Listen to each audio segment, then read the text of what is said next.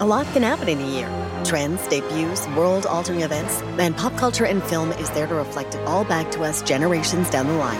Welcome to the A Year in Film podcast, presented by Hollywood Suite. I'm your host, Becky Shrimpton, and today I'm joined by film and content specialist Cam Maitland and film critic Rachael Nisbet. Jolly, Jello, Yellow. We dipped our toe into America's 70s love affair with this very Italian genre in our first season when we looked at the disco soundtrack The Eyes of Laura Mars in 1978. But to really understand this extremely influential genre, you have to go back to the old country and see how it started. A word of caution before we start. This is Giallo, which means trigger warnings all over the place for assault, murder, domestic violence, and much more. If that isn't for you, we completely understand. We've got a couple of episodes coming up in the next few weeks that may be your bag, including a Jeff Goldblum episode. But Rachael, Giallo is very much for you. Uh, how did you come to it, and can you tell us a bit about the genre and kind of its originations? Yeah, well, um, I came to the genre really through kind of word of mouth. You know, I knew other people that kind of seen Suspiria you know, the obvious like uh, kind of Italian uh-huh. horrors, you know, Fulci. And really it was when I saw um, Dario Argento's Tenebrae, I just kind of completely fell in love with that film. And I was like, what is the genre? So I went out there and I was like, right, what are all the Argento films? Went through all of those, Sergio Martino, Fulci, um, the works. So it's just kind of been a love affair that started, yeah, from that film. Um, in terms of what Giallo is, I guess it's really just an Italian interpretation of a whodunit. Um, obviously, it has its literary origins, but what kind of sets it apart from other kind of whodunit, sort of the more kind of traditional Agatha Christie based works is that it's filtered through this grandiose kind of Italian sensibility. It has a lot of kind of baroque and stylistic excesses. Um, it's quite experimental in terms of, you know, the camera work, our production design, um, some of the narrative uh, constructions that exist, which I'm sure we'll get into in the podcast. So, yep. yeah, it's just basically, yeah, we say it's, it's an elaborate um, who done it, but people's categorization can change um, depending on who you speak to. But we're kind of looking at late 60s or mid to late six, uh, mid mid 60s if you're kind of Mario Bava's Blood and Black Lace, and then that can stretch on to kind of mid 70s if you're talking golden periods. That's really early 70s to mid, and then after that we kind of get the more experimental and looser definitions to the 1890s. Is there one that you'd recommend people start with? Like, I know Suspiria is the one that you usually like. I mean, it's a midnight movie. People are very familiar with it, especially with the remake, things like that. But is that what you recommend people start with? Because it's kind of out there as well. Yeah, well, there's a lot of um, debate in the Italian film community about if Suspiria is in fact a giallo, which I'm sure you've probably heard lots mm, of. So yeah. I suppose I would probably point people more towards if that if they wanted Italian horror, I'd say Suspiria. But if it was more of a traditional giallo, I'd probably say Deep Red because I know it's not the golden period, but I think that's really one of the best ones that exists. So yeah, I think that's where I would point people towards. How did it fall out of a golden period? Like obviously you, things kind of peak and go, but why that time in history was it? Were these like the best of the best coming out? Uh, well, basically, Dario Argento released The Bird with the Crystal Plumage. Um, it became a huge success. And loads of film directors, as they did in Italy, would rush to replicate it. And this was really common. So, you know, you think about the spaghetti western or the peplum films and things like that. It was like, right, this is successful. So we'll go out and make as many as we possibly can, get them done in really short time periods. So that's what happened with uh with Dario Argento's Bird of the Crystal Plumage. You had all these uh films that would reference animals and numbers and try and replicate those elements. But but like anything, it slowly began to fade out of fashion. Uh, the Poliziotteschi, which is like an Italian crime film, that came to the fore more. So you'd see kind of other genres uh, surpass it. And then as the Italian film industry declined in the late you know 70s into the 80s you kind of saw less and less of these styles of thrillers. But yeah, it just basically fell out of favor with the audience, and that's why you have a glut of them in that early seventies. Yeah, point. Italians are good at driving something into the ground pretty quickly yeah. too. that's that's part of their great business is just taking yeah. a concept and wringing everything out of it in about five years. it's also how experimentative are you comfortable sitting through? Like some, a couple of the ones we're looking at today, and we're sitting in like late period giallos. Mm-hmm. These take a lot of narrative leaps, um, and they're definitely experimenting with some things. Visually, they're not as wild as some of them get, like mm-hmm. Suspiria, mm-hmm. and like even even like when you get into later Argento, like Inferno, and you're like, what is it? What am I even looking at right now? Like it's yeah. cool to look at, but this is just nonsense. and it's it it kind of feels like that's leading towards this, where people get so enamored with like the feeling that you lose sort of the actual who done it element of it. It just becomes this like magical visual mess. Yeah, it's that fine line, isn't it, between you know something that's like a concrete um, who done it, and then something that seems to kind of like descend into dream logic and mm. nightmarish visions, visions and the surreal side. And it just really depends on the director what they were allowed to do. is we'll get into kind of with our Fulci film today, um, he really very much went into that more kind of surreal style, which he'd already kind of built in on um, his in his 1972 Giallo, A Lizard in a Woman's Skin. And we know that Dario Argento did a lot of the kind of more surreal style things. But then as beautiful as uh, the pajama girl case, but yeah, as beautiful as that is, it's more of a kind of realistic or naturalistic Giallo mm. in terms of uh, kind of the other examples that you might might see. So yeah, I think some people they have certain expectations of what a Giallo should be and they're not always met. You know, you think of that like stylish kind of um, black gloved killer and all these baroque kind of murders, and that's not always the case. As we're going to get into, there's you know films where the murders are quite limited and there's other kind of elements that are brought to the fore more. As with many gialli, like Suspiria, music plays an important role, not just in setting the tone of the film, but in setting up a chilling finale plot point, as you'll see in our first film today. The Psychic, also known as Murder to the Tune of Seven Black Notes, is one of the most noted works by gialli godfather Luciano Fulci. It's got all the hallmarks murder mystery, woman in peril, spooky fancy houses, etc. It's wild that this was a flop on release, since it seems like this should be exactly what audiences would have wanted at the time. Uh, Rachael, does this hold up as one of your favorites? Yeah, I mean, I can genuinely say it really does hold up as one of my favorites. Uh, like favorite Fulci films. Uh, I think it's unfortunate that it's perhaps one of the more overlooked entries in his filmography.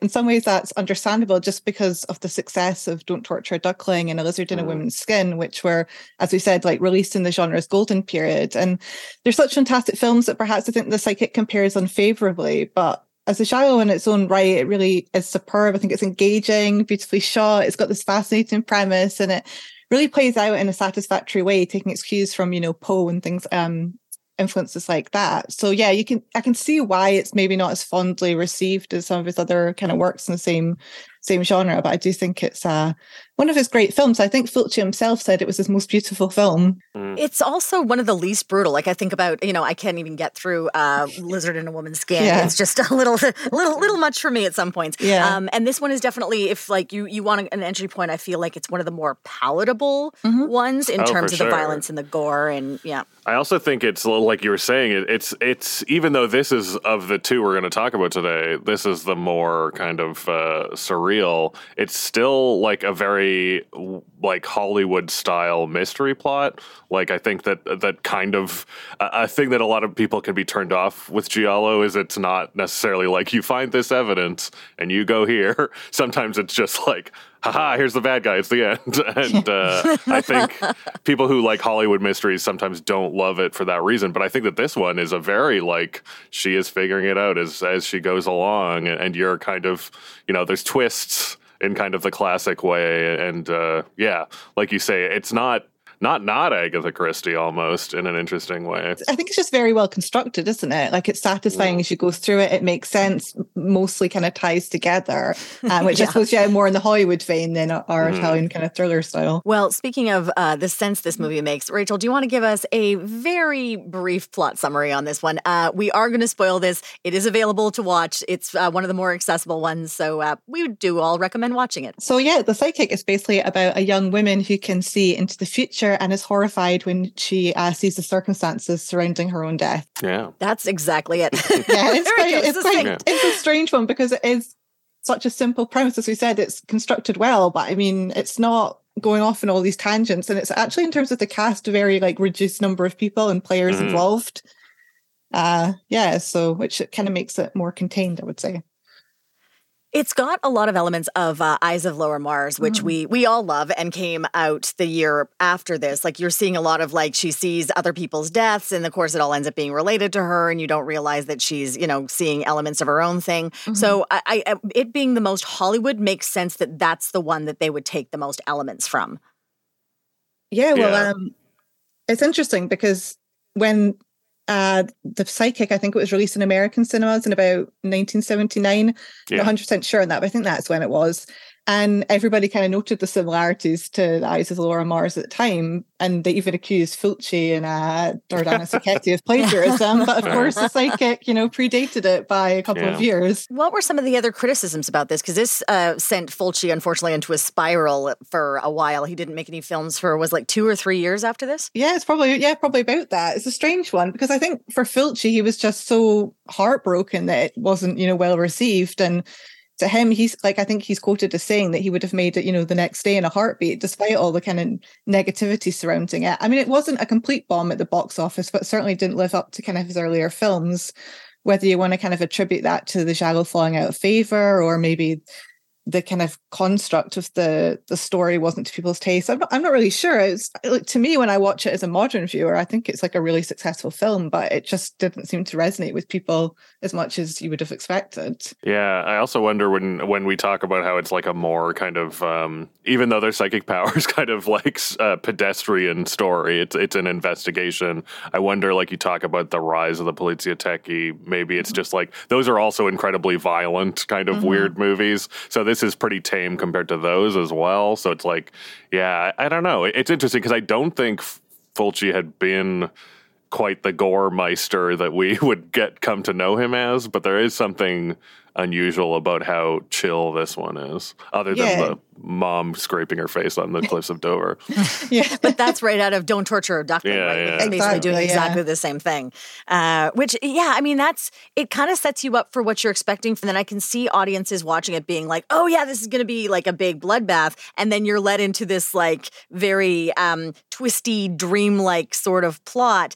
Um, I've heard a lot of modern um, viewers find this slow, but they also find the Pajama Girl case slow. Mm-hmm. So I am like, okay, well then maybe this movie is not for you. like yes. you kind of have to want to sit in this world and spend time with people. Um, one of the things we've really been exploring over these late 70s movies is there's a lot of hangout movies and you spend a lot of time with these people just kind of getting to know them. And this almost feels the same way. Like even though as she's gathering evidence, she's like, you know, hanging out with the sister-in-law and then she mm. meets this person and and there's just a lot of socialization as she gathers evidence in a, in a way because she has to gather evidence without actually gathering evidence. True, yeah. though I, I would also say compared to a lot of giallo, this one is kind of refreshing because you at least find a dead body like right away. It's not one of those ones where it's just a person hanging out and there's murders and you're slowly waiting for those two to kind of swim together.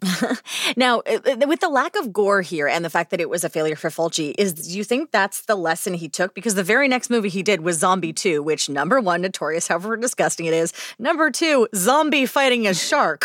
like that's the YouTube clip everyone mm. will recognize from that yeah. movie. Like, did he just kind of go off the rails at that point and go, okay, well, I just have to make things uh, over the top. Like, I can't go back to this kind of softness. Did he ever go back to this kind of softness? Well, yeah, I think it's interesting because for those familiar with Fulci, you know, he is a director synonymous with eye gouging and as you mm. said, people being thrown from cliffs and dying in a variety of ways, people. you know.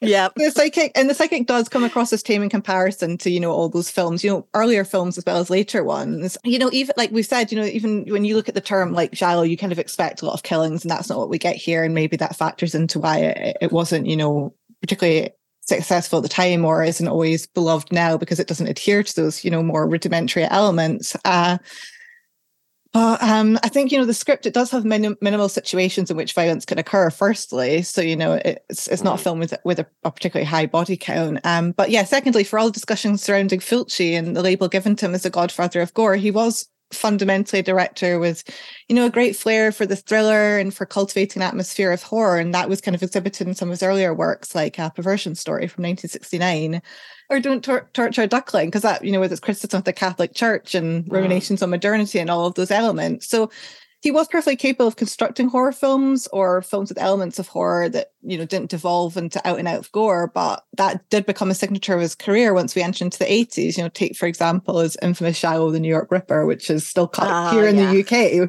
which is 40, yeah. 40 years later which is a very different beast to the psychic. Despite the film not being hugely successful he handled it fairly successfully. And ironically, that kind of led to Fabrizio De Angelis enlisting the director to direct Zombie 2. He was impressed by, you know, how he did the violent scenes in this. So despite it being quite contained, it was impressive enough for him to, you know, get him on board with, with Zombie 2. And then arguably that's when Fulci went off into that career tra- trajectory in the 80s when he did make very violent films because that seemed to be kind of where the wind was blowing. Mm-hmm. I like uh, actually the you you shared an article Becky by this guy Douglas Buck that I think also made a kind of a good point where it's like th- that this movie almost feels like him getting a regular movie out of his system and and that it's showing how well that these, especially him and Sacchetti, that the, the the writer, who they went on to make some of the most. Like I love the Beyond, but I'm not going to tell you that the Beyond fully makes sense.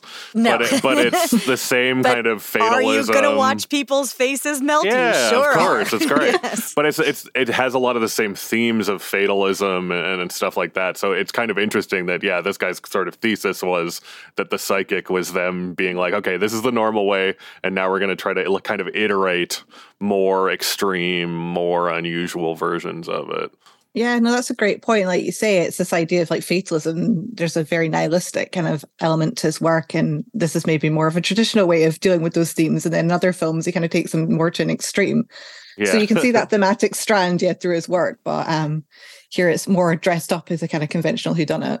Well, I say conventional, not overly conventional, but no, conventional maybe no. by Fulci's standards uh, later on. Sure.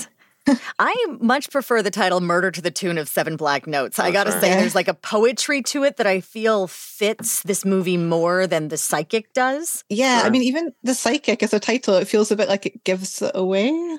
Yeah, it's like because you don't know if she's crazy or not. And I'm no, like, I, mean, I want to even know if she's cool. Yeah, if she's there or not. I guess I just kind of trusted that she was psychic from minute one. I don't know why. like as soon as she had visions, I I was just all in. Yeah, yeah. I think Murder to the Tune of Seven Notes feels more like a kind of giallo title, doesn't it? Because it mm. kind of harks back to the Dario Argento, you know, like animals and numbers yeah. and that kind of thing in titles. So I agree, it's a better title, and it fits with you know the crucial part of the film, which is you know the importance of music. Mm-hmm. Which yes, is, I think, vital. the key. Um, when Dardano Sacchetti kind of suggested that, Fulci really loved that idea of the the musical notes being incorporated into the mystery. I mean, the one IMDb thing that always comes up in every single article is that this uh, the seven notes are used in Kill Bill, and it's everyone. It's like it's Tarantino was planning a remake and it never happened, and it's like I'm kind of glad that a remake never happened because this feels like it's very of a time of a place. Like even the the Luca Guadagnino Suspiria, it was smart that he's like I just reinvented it. I kind of went off what my nightmares were because these movies I do feel are um, unrepeatable. They're very much of a time and of a place, and there's a feel, and especially that graininess you get in these 70s movies and that dreamy quality you get in these 70s movies where the acting isn't the best and the, the dubbing is terrible, and but it all sort of feeds into the same thing of making everything very surreal. Yeah, certainly. And I think it does have that really dreamlike atmosphere that you can't really find so much in modern day films. You know, mm. there's a, a variety of reasons for that, but it is hard to replicate. And I just can't really see, not just Tarantino, but I can't really see anyone being able to kind of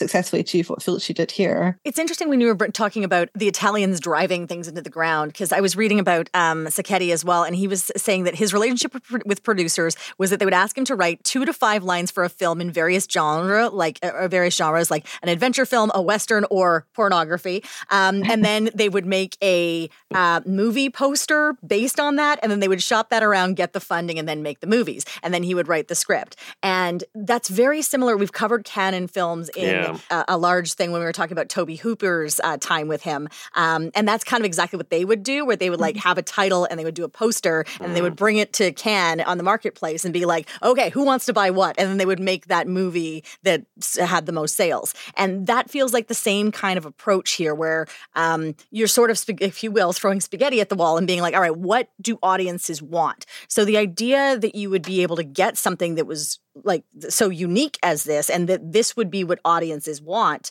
is kind of remarkable to me. Yeah, no, uh, certainly. It does seem strange because you have this, like, I always find this with Italian cinema.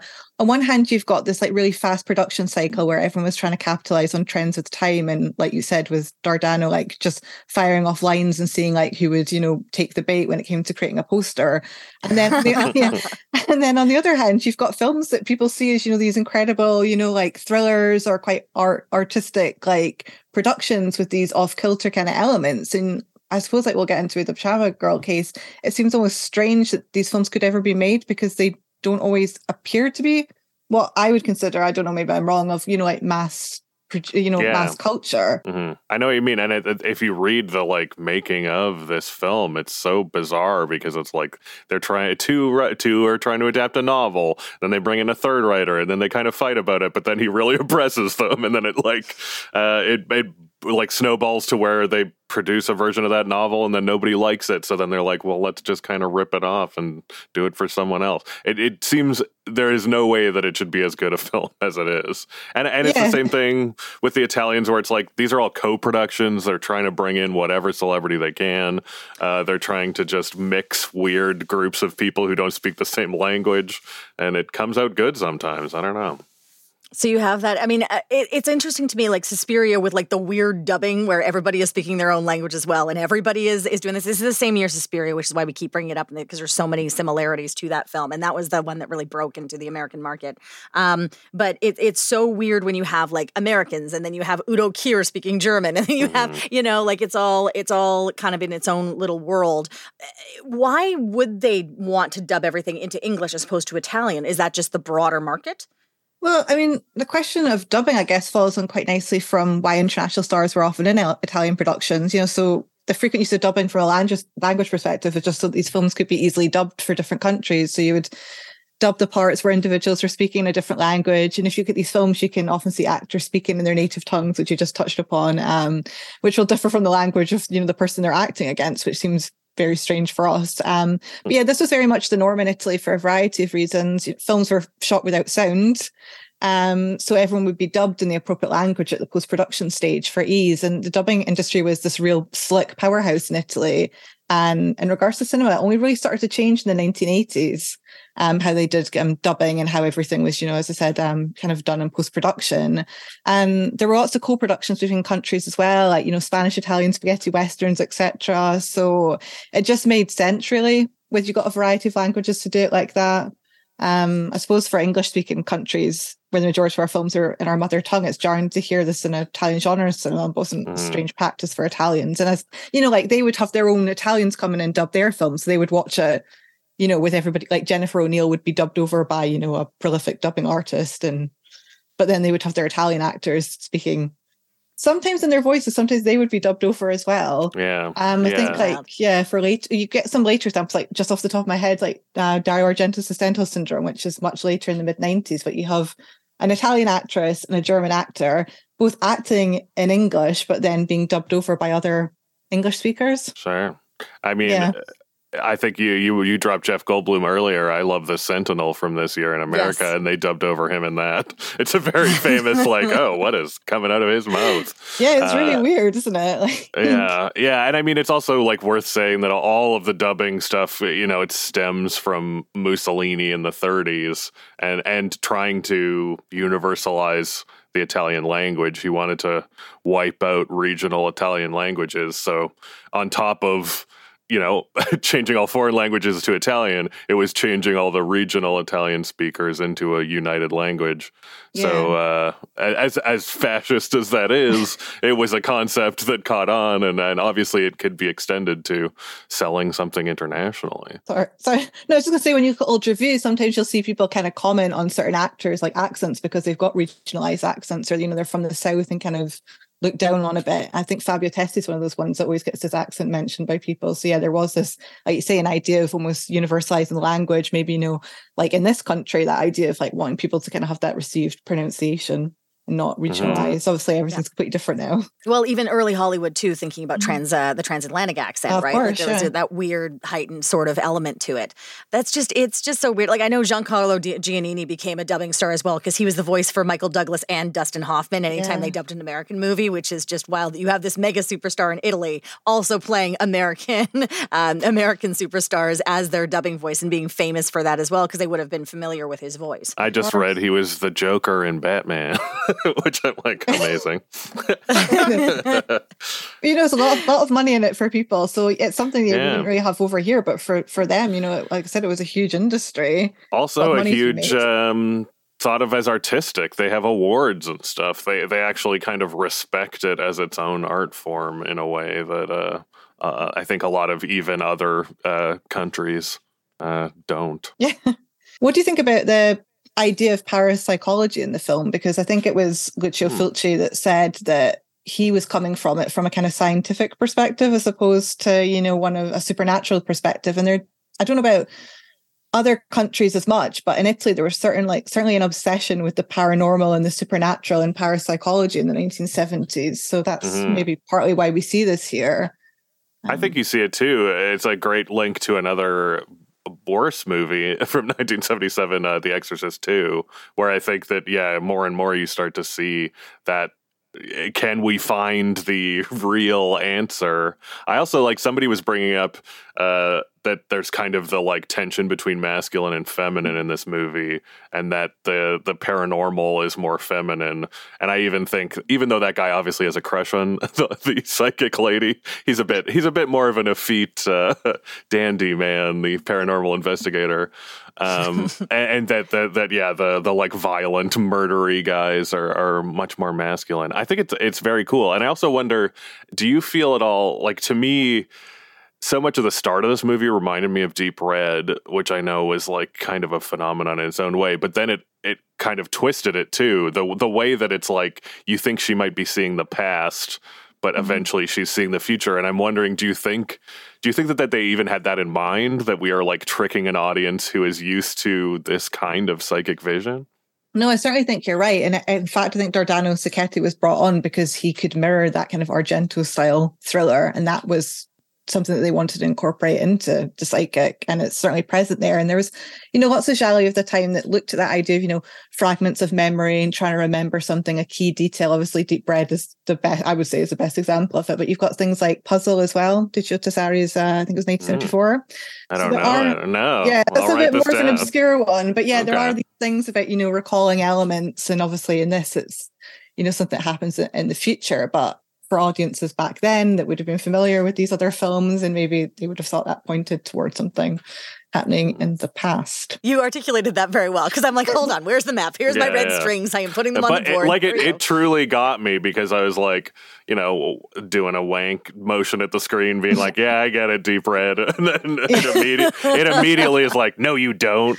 Uh, okay, fair. Sure. I win this one. You got me. Um, uh, it also reminds me a lot too of like more modern movies. Like obviously James Wan is a fan. It really reminds me of the Insidious series because you've got Lin Shaye and the two paranormal guys kind of coming in and doing doing their mm, thing, sure. and that's also got elements of the Changeling when they're doing the automatic mm. writing and that automatic writing scene from the Changeling, which is amazing. Yeah, and it's you're kind of seeing like that is very much that interest in like the paranormal and the new wave and very much the um, the hippie movement and mm-hmm. the psychedelia and that same paralyzation with or that paralyzation. I'm going with that paralyzation that you would have with um, with uh, drugs, and then also the idea that there's something beyond um, that would also tie into watching all of these very um, unusual psychedelic sort of images. Mm-hmm. So we're also coming to a point here where we're seeing with movies like we've talked earlier about, um, like Between the Lines, where we're coming to the end of the hippie generation. There's a lot of disillusionment um, with Vietnam and all that happening. So now there's a lot of questioning of does this stuff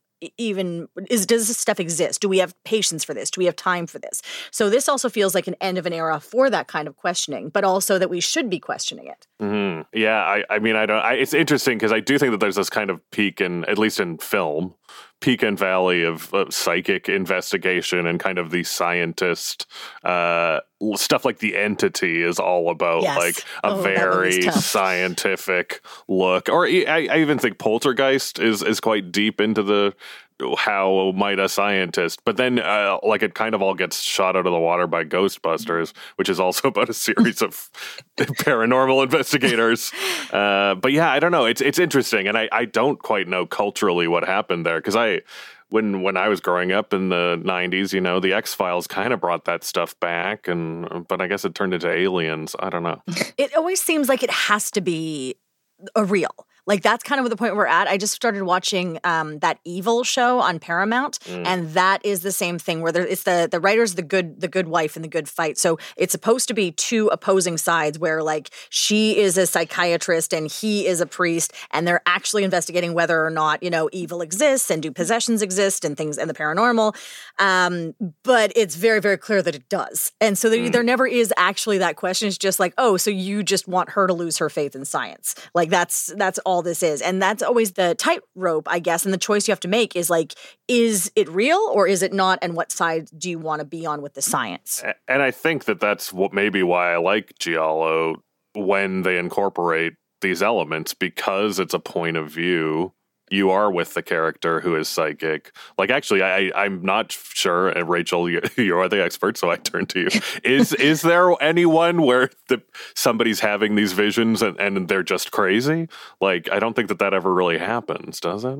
There's kind of examples of films where they do play with the idea of people are they mad or is it really occurring there's um autopsy i don't know if you heard of that which mm, is no. uh, mm-hmm. armando crispino from 1975 again you know a bit more of an experimental time for the, the genre and it's this idea of sunspots on the sun and how you know when there's these flare-ups it causes mm. like people to kind of go crazy and it's got this amazing kind of opening where um, people are, you know, killing themselves and killing their children, doing really horrible things, you know, supposedly because of this uh, scientific phenomena. Um, and then they look at, you know, this idea of science and, you know, the occult and whatever. And then it turns out that there's actually a far more kind of rational reason behind what's going oh, on in the film. So yeah, there are, you know, films that kind of play with that idea. Um, and then there's obviously a lot of films from the period as you kind of touched upon about like female neurosis and how that manifests. And if, you know, it's like, you know, female mental illness being kind of projected as uh, something supernatural, you know, mm. like um, another good comparison would be uh, Mario Bava's Shock from mm-hmm. the same time as well, which has got yeah. similarities to the psychic. It both kind of has that pull thing where someone's, you know, bricked up behind a wall and it's, you know, about visions and, you know, the reliability of memory or what we're seeing and our sanity and all those kind of things. So you know, the famous progressive in their gender politics Italians. hey, listen, at least I, I, I it is a, a, strange thing, but I did like somebody also. Uh, one of the creators said that they considered this like a gothic novel because yes. it was very much, and I think that that's the same. You know, a mm-hmm. woman mm-hmm. treated as crazy quite often, finding out. You know, maybe there's a little magic, but it's mostly proving she's not crazy. Yeah, yeah, big spooky house. Like I love a big spooky house. Well, I actually went to Siena where the film was uh, uh Uh, made. Whoa. I didn't go specifically for really? that reason. Yeah, I, I, like to okay. go in a minute. I like to go and see locations. I saw like the That's outside awesome. of the house and all that. So yeah, wow. it was amazing, and it's such a beautiful city, and it's kind of perfectly used here. And I don't believe there were any other thrillers filmed in Siena, so it makes it a bit different. And it's such a glamorous looking film, isn't it? You know, Jennifer oh, O'Neill's yeah. so glamorous and the costumes and this kind of wealth and decadence, and everyone's, you know, like an equestrian and like a certain yeah. amount of glamour to it. There's something like. about the tameness that also actually allows that glamour to kind of be elevated because you're not watching a lot of women be brutalized or, uh, you know, sleaze. Yeah, Exactly. So you're just taking in kind of the whole environment. And again, it feeds into that dreamlike atmosphere, doesn't it? And you also get those like wee bits of kind of like almost like a curio, don't you? Where like curiosities from the time, like the taxi driver, how they say, oh, taxis were painted yellow in this year. And then the radio kind mm. of signals didn't come until that year. And they try and work out through these various kind of advents in technology and things, which I think is quite nice. Well, it's also a country still in recovery as well, right? Like they're still mm-hmm. recovering from World War II at this point. Oh yeah, it's a, it's very in turmoil as well. This is when you had the like neo-fascists and the communists bombing each other. Um, that's actually, I believe, one of the reasons why their original film got canceled is because there was just too many bombs, and they were like, no good. Yeah, it's a really scary and volatile time, I think, for Italians. So that obviously manifests in the cinema of the time. Like, obviously, you know, the Poliziotteschi, you know, that's a more of a literal interpretation of it. But yeah, in the horror films, it certainly does come out. And again, you know, anxieties about, you know, women's liberation and stuff. You see that in films as well. That's why a lot of these kind of female neurosis films um come to the fore. People are scared of, you know, the power of women, you know, the idea of a woman having, you know, psychic powers. You can kind of make a whole argument about that.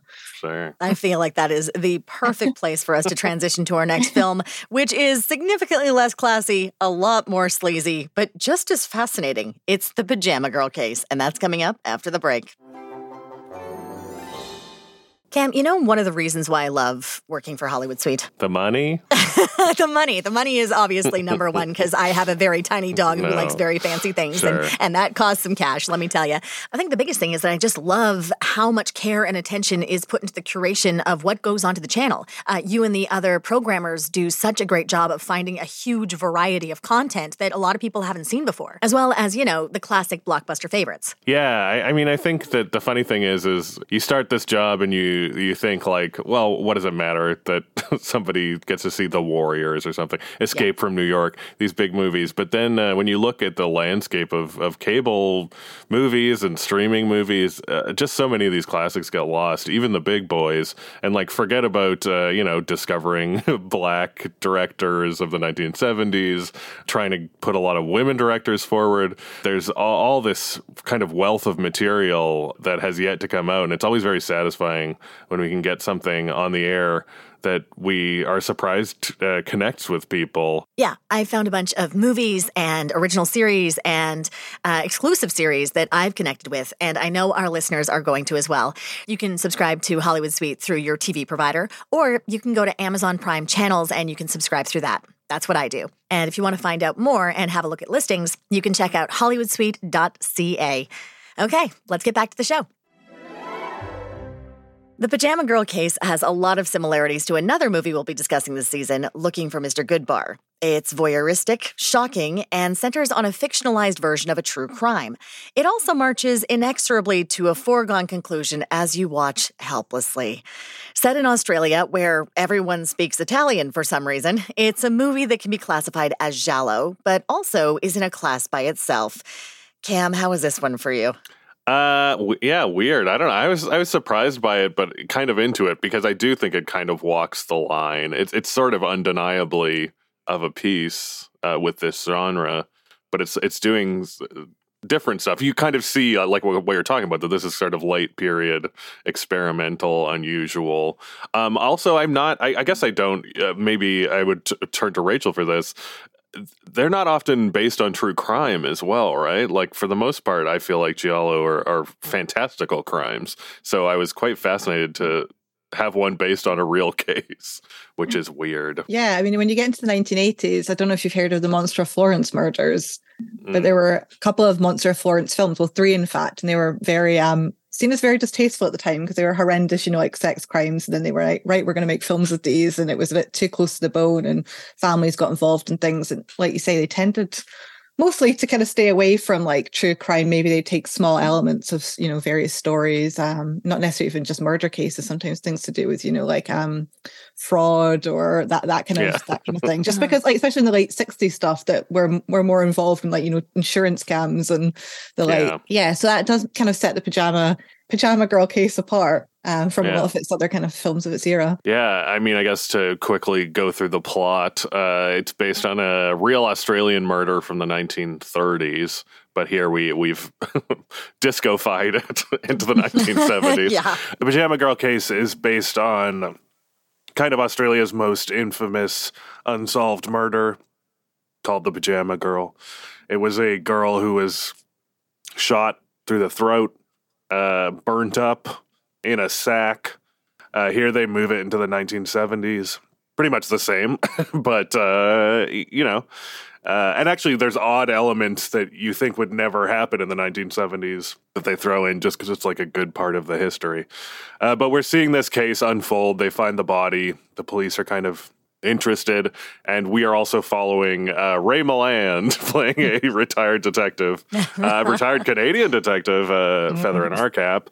Um, who is just kind of bored and wants in on the case and thinks that the the current detective is ineffectual.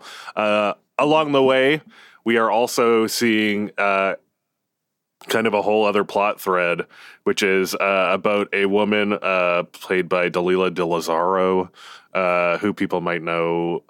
Uh, what's the bug one? Phenomena. Jennifer. Yeah, phenomena, my fave. the bug one. I don't know. I, I, I, yes, I love it. Um, yeah, she's the mean headmistress in Phenomena. She is a woman who's just having all these affairs and kind of, like we were talking about. This is kind of just a, a lady living her life, but it's quite sexy. And she has a few lovers and an Italian man who wants to marry her. And uh, Mel Ferrer is an older lover of hers. she's just kind of flitting around, but unhappy and and you kind of feel a tension building especially with uh, the man she eventually marries uh, and here's your spoiler warning for you should watch this movie. We like it. It's a bit grimmer, uh, a bit more intense, depending on your intensity levels. But uh, you eventually realize, and actually, I think they do quite a good job of hiding it. I didn't realize till far in. Maybe I'm just dumb again. Uh, that you her story is actually the story of the woman who is the body, and you slowly kind of realize that you are watching the murder unfold as you're watching the people investigate it. And the twists in this one actually surprised me as well. There's a couple moments where I'm like, they killed the detective. like, there's yeah. your other spoiler. like, it just it, things just keep happening that you're like, I'm sorry, what? Yeah. Um, now, this is a bit different from the original case, although the case is is really fascinating. Do you know mm. much about the the murder of uh, of Linda Agostini? Yeah, I mean, I think I know a fair bit about it. As you say, it's the film's obviously based on it, but there's certainly different elements. Um, obviously, we're transported now to the 1970s, but we still have, you know, this character called Antonio, who's an Italian immigrant. I think in this case, Glenda is Dutch. Mm, Linda was yeah. British. Yes. Um, but yeah, the, the way that the crime happens is the same. But what what I think is really interesting point of similarity between them, which is I think when you watch it, well, for me, I didn't know about the case before I watched it. Um, and what's really striking is that that scene where her body's laid out in this perspex case, and everybody yes. watches, so walks around watch. and observes her body, and it's this really horribly voyeuristic moment that actually happened in real life. Yeah. They had her body on display for years, uh, and you know, to, uh, to kind of help with the identification of the body, but of course, yeah. it just became this really like a horrible spectacle. attraction. Yeah. Um, yeah, that's definitely the part that feels like they probably wouldn't have done that in the 70s. They probably would have put a photo in a newspaper or something. yeah. But I also find that part very fascinating because, again, this is like a, an interesting late period Giallo thing where I think it is undeniably confronting the audience with, like, well, this is what you like about Giallo, isn't it? Like, you're yeah. the sicko. and, exactly. and yeah, it's, yeah, it's so weird. I don't know because you're kind of when you see that shot and it's the famous shot from the film where it's we're seeing her body from behind and then at mm. the front we see her face you know burnt up so you've got that strange juxtaposition of you know the supposed kind of perfect body mm-hmm. with like a, a, mangled face and then her really bright blue eyes are kind of looking out at you and it is supposed to be this you know commentary on you know the voyeurism and and in horror films and how we get our kicks and I suppose the humanity of kind of the individuals that you know we're we often leer at in the newspapers or, or on film. Sorry, probably not saying that very well. Just, no, no, no, no I, I makes sense. Yeah, yeah, so we are are complicit in we are complicit in the act of watching um, which is an uncomfortable uh, reality to kind of be presented with here. And I mean, it, a- it, continues through the the realization that what you've been watching uh, that that kind of seems soapy is just the story of this woman who's going to be murdered. And, and they do, I do think that they take a lot of care as much as there is the shocking stuff. It's very interesting and gross, but you can find photos of the real body of the real uh, person, and it actually looks quite a lot like the the recreation they have. So I do think that there's something somewhat of like a, a, a level of respect, even though they are not one to one making a biopic of this woman. This is a very uh, Cassavetes feeling movie for me. Like I couldn't help thinking about like Minnie and Moskowitz, which we've covered on the podcast previously. Um, not only in terms of the um, extremely difficult to watch uh, relationship dynamics that are happening within this film, um, but also in that Cassavetes loves a face, and you mm-hmm. are seeing so many just faces of real people, uh, both reacting to the body, but just like at the beach. The entire opening is so fascinatingly contradictory and off putting, and that you're just watching people have a lovely time at the beach. You're listening to a pop song, a pop song sung by the glorious uh, icon Amanda Lear, um, mm. and then you know there's a car on fire, and then you kind of devolve from there. And it's again that's just inviting you into this like false sense of this is going to be you're going to be okay and then you're really not going to be okay yeah and i think that really plays to this idea of the immigrant's dream doesn't it it's you know this mm-hmm. yeah. idea of it being picture perfect you know we're on the beach the sun's shining everything's beautiful and then the reality is a lot darker than what's initially presented. Well, that's something I was curious about here because um, they are in Australia, mm-hmm. and then she is Dutch. Uh, Mogherini spent time in it or in Australia mm-hmm. making a film, which is how he uh, he heard about this case and got fascinated by it in the first place. Um, but apparently, he faced a lot of um, extreme prejudice while he was there, and so that's part of what you're seeing in this film. This um, critique about uh, uh, immigrants being in Australia. In Australia, but it's also interesting to me that they're white; they just don't speak mm. English. So that's also an angle you often don't see. Yeah, I mean, it is, it is fascinating in the, the pajama girl case. I find that Australia kind of has this reputation. I don't know about where you are, but there's some uncomfortable things about race relations there. Mm-hmm. Oh, we've talked about it. Yeah, yeah, it's been on the show. yeah, that's good. yeah. yeah. So it's it's it's really difficult. Like you say, you maybe it seems quite surprising to see that directed at Italians. Um, the mid 20th century saw plenty of emigration to Australia. So naturally, we had films from that era that explored the stories or, you know, at least showed an interest towards Australia from an Italian perspective. And as you've mentioned, we have a, a Girl in Australia from 1971, which Flavio Mogherini worked on, on as a production designer and kind of got the inspiration um, for the film from. But there was also um, a Monica, Vit- uh, Monica Vitti and Adriano Celentano film from 1977 um, as well called L'altra metà. And that was, you know, um, about a priest that goes to an Australian mining village. So there was this interest in Australia just because so many Italians went there. Um, those films kind of used Australia as, as a setting in a more comedic way. Um, they didn't explore the kind of immigration issue and kind of the, on the darker side of things. But here, yeah, obviously there's clear kind of common commentary about immigration. And I think, you know, like this is me probably going off on a massive tangent, but I don't know about like if you've read this, it's a couple of years ago, there was an article about Crocodile Dundee. Oh. And they were talking about oh. how films back then about places like Australia were presenting a country that a lot of people weren't overly familiar with. You know, without globalization yeah. and the internet, there was a kind of mm. mystification of a of a place like that. And these kind of films where people went and there was like, you know, a geographical or cultural kind of fish out of water element. Um, or someone coming, you know, to another country and the same thing happening, um, were a lot more commonplace back then. And so I think for for Italians watching this, or you know, for other people watching it, it would have been quite something to see a place like Australia. I mean, like even for mm-hmm. me, when I, I grew up in the nineties, and I remember seeing like Rescuers Down Under and uh, ah, yes. Neighbours, which is a big soap, and it was yeah. like Australia seemed like this really weird, like exotic place that you didn't know much about, and being in the, the farther furthest kind of corner of the world, like it, that, yeah, that would have been the case for a lot of people. So, kind of its use here is like and on the immigrant on the immigration side of things and how hard it is for immigrants in the struggle but you know it's also this kind of jet setter aspect of the giallo really that is kind of an aspect of giallo too i find is like even if it's places around italy it does seem like like james bond style mm-hmm. the killings are quite often in a different city or in a different context yeah, yeah, certainly. And that's something they kind of played on because these films were a chance to see these places that you might not typically have seen. Um, here it's obviously used in a slightly different way because it kind of becomes glaringly clear that as much as you know Australia is an immigrant nation, it's one where immigrants such as Antonio feel othered and they don't have the same rights, mm-hmm. and you know like people not wanting to go to the police because they feel they'll be treated differently by the police. And we see,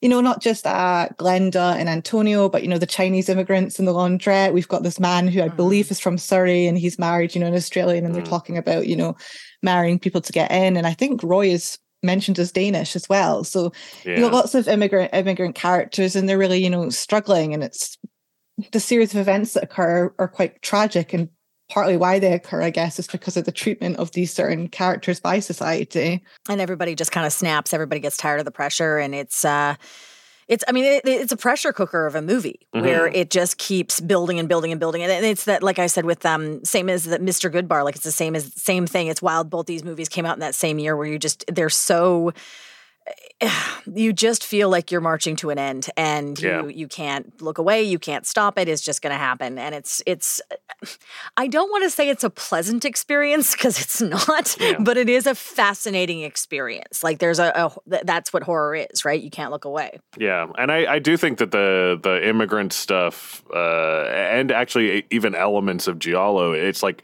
it's quite a sexual movie but i don't think that that necessarily does wrong by the real case too, because the interesting thing is like it was in the 30s and it was very much uh, influenced by the pajamas she had on were kind of like swinger jazz uh, clothes.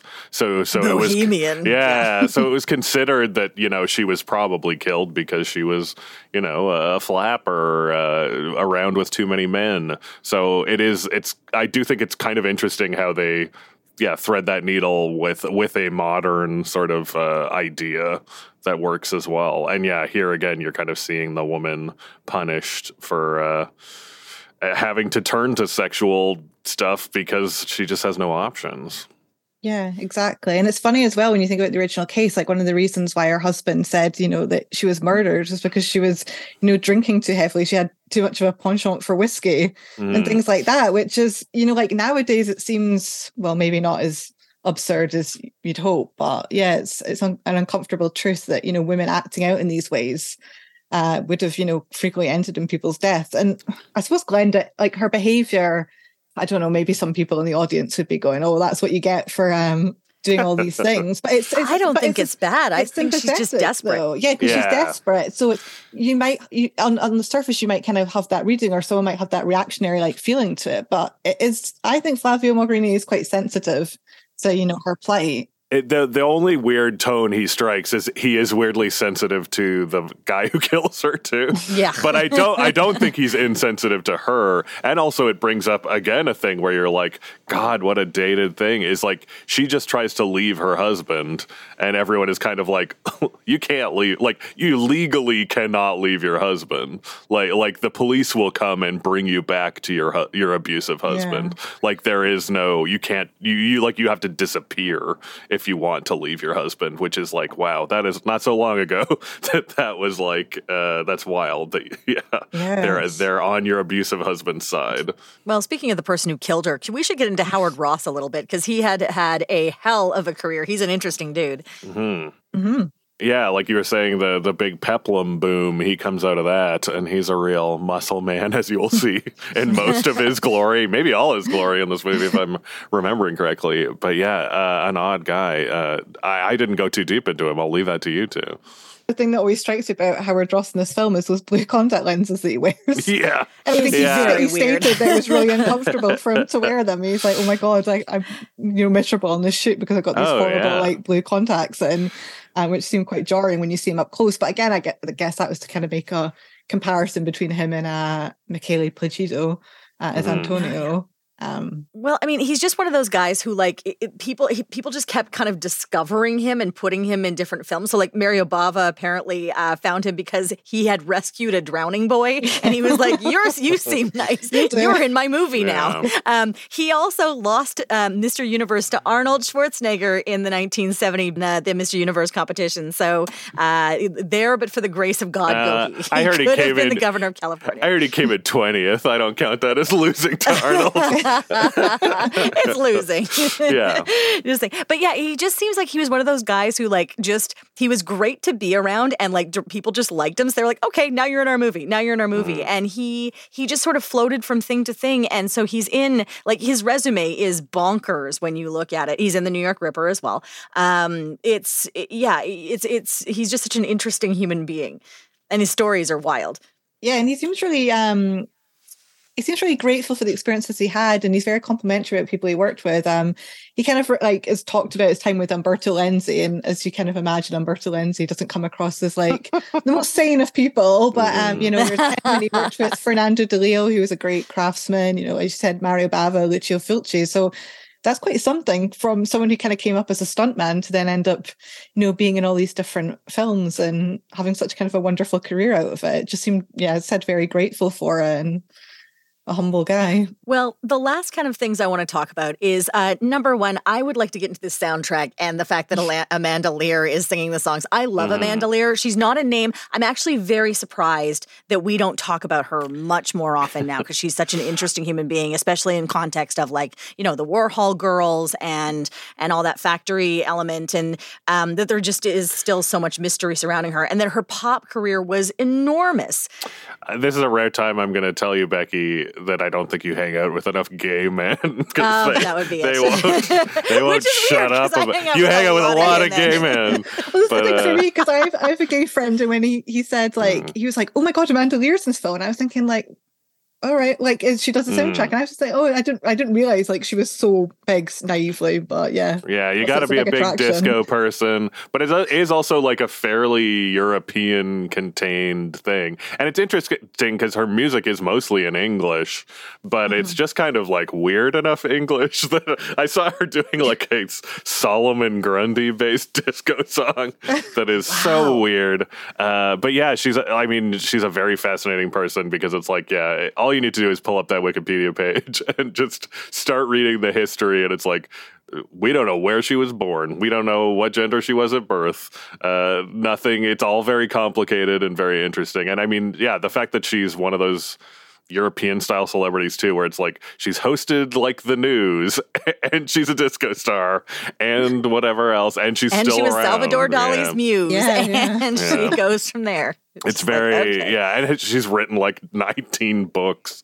Uh, but no, the music is so good, and it's very fun. I actually did, never knew that there was like a like an Amanda Lear horror movie, and I I definitely have already sent that to a, a handful of gay men I knew who will immediately throw this film on.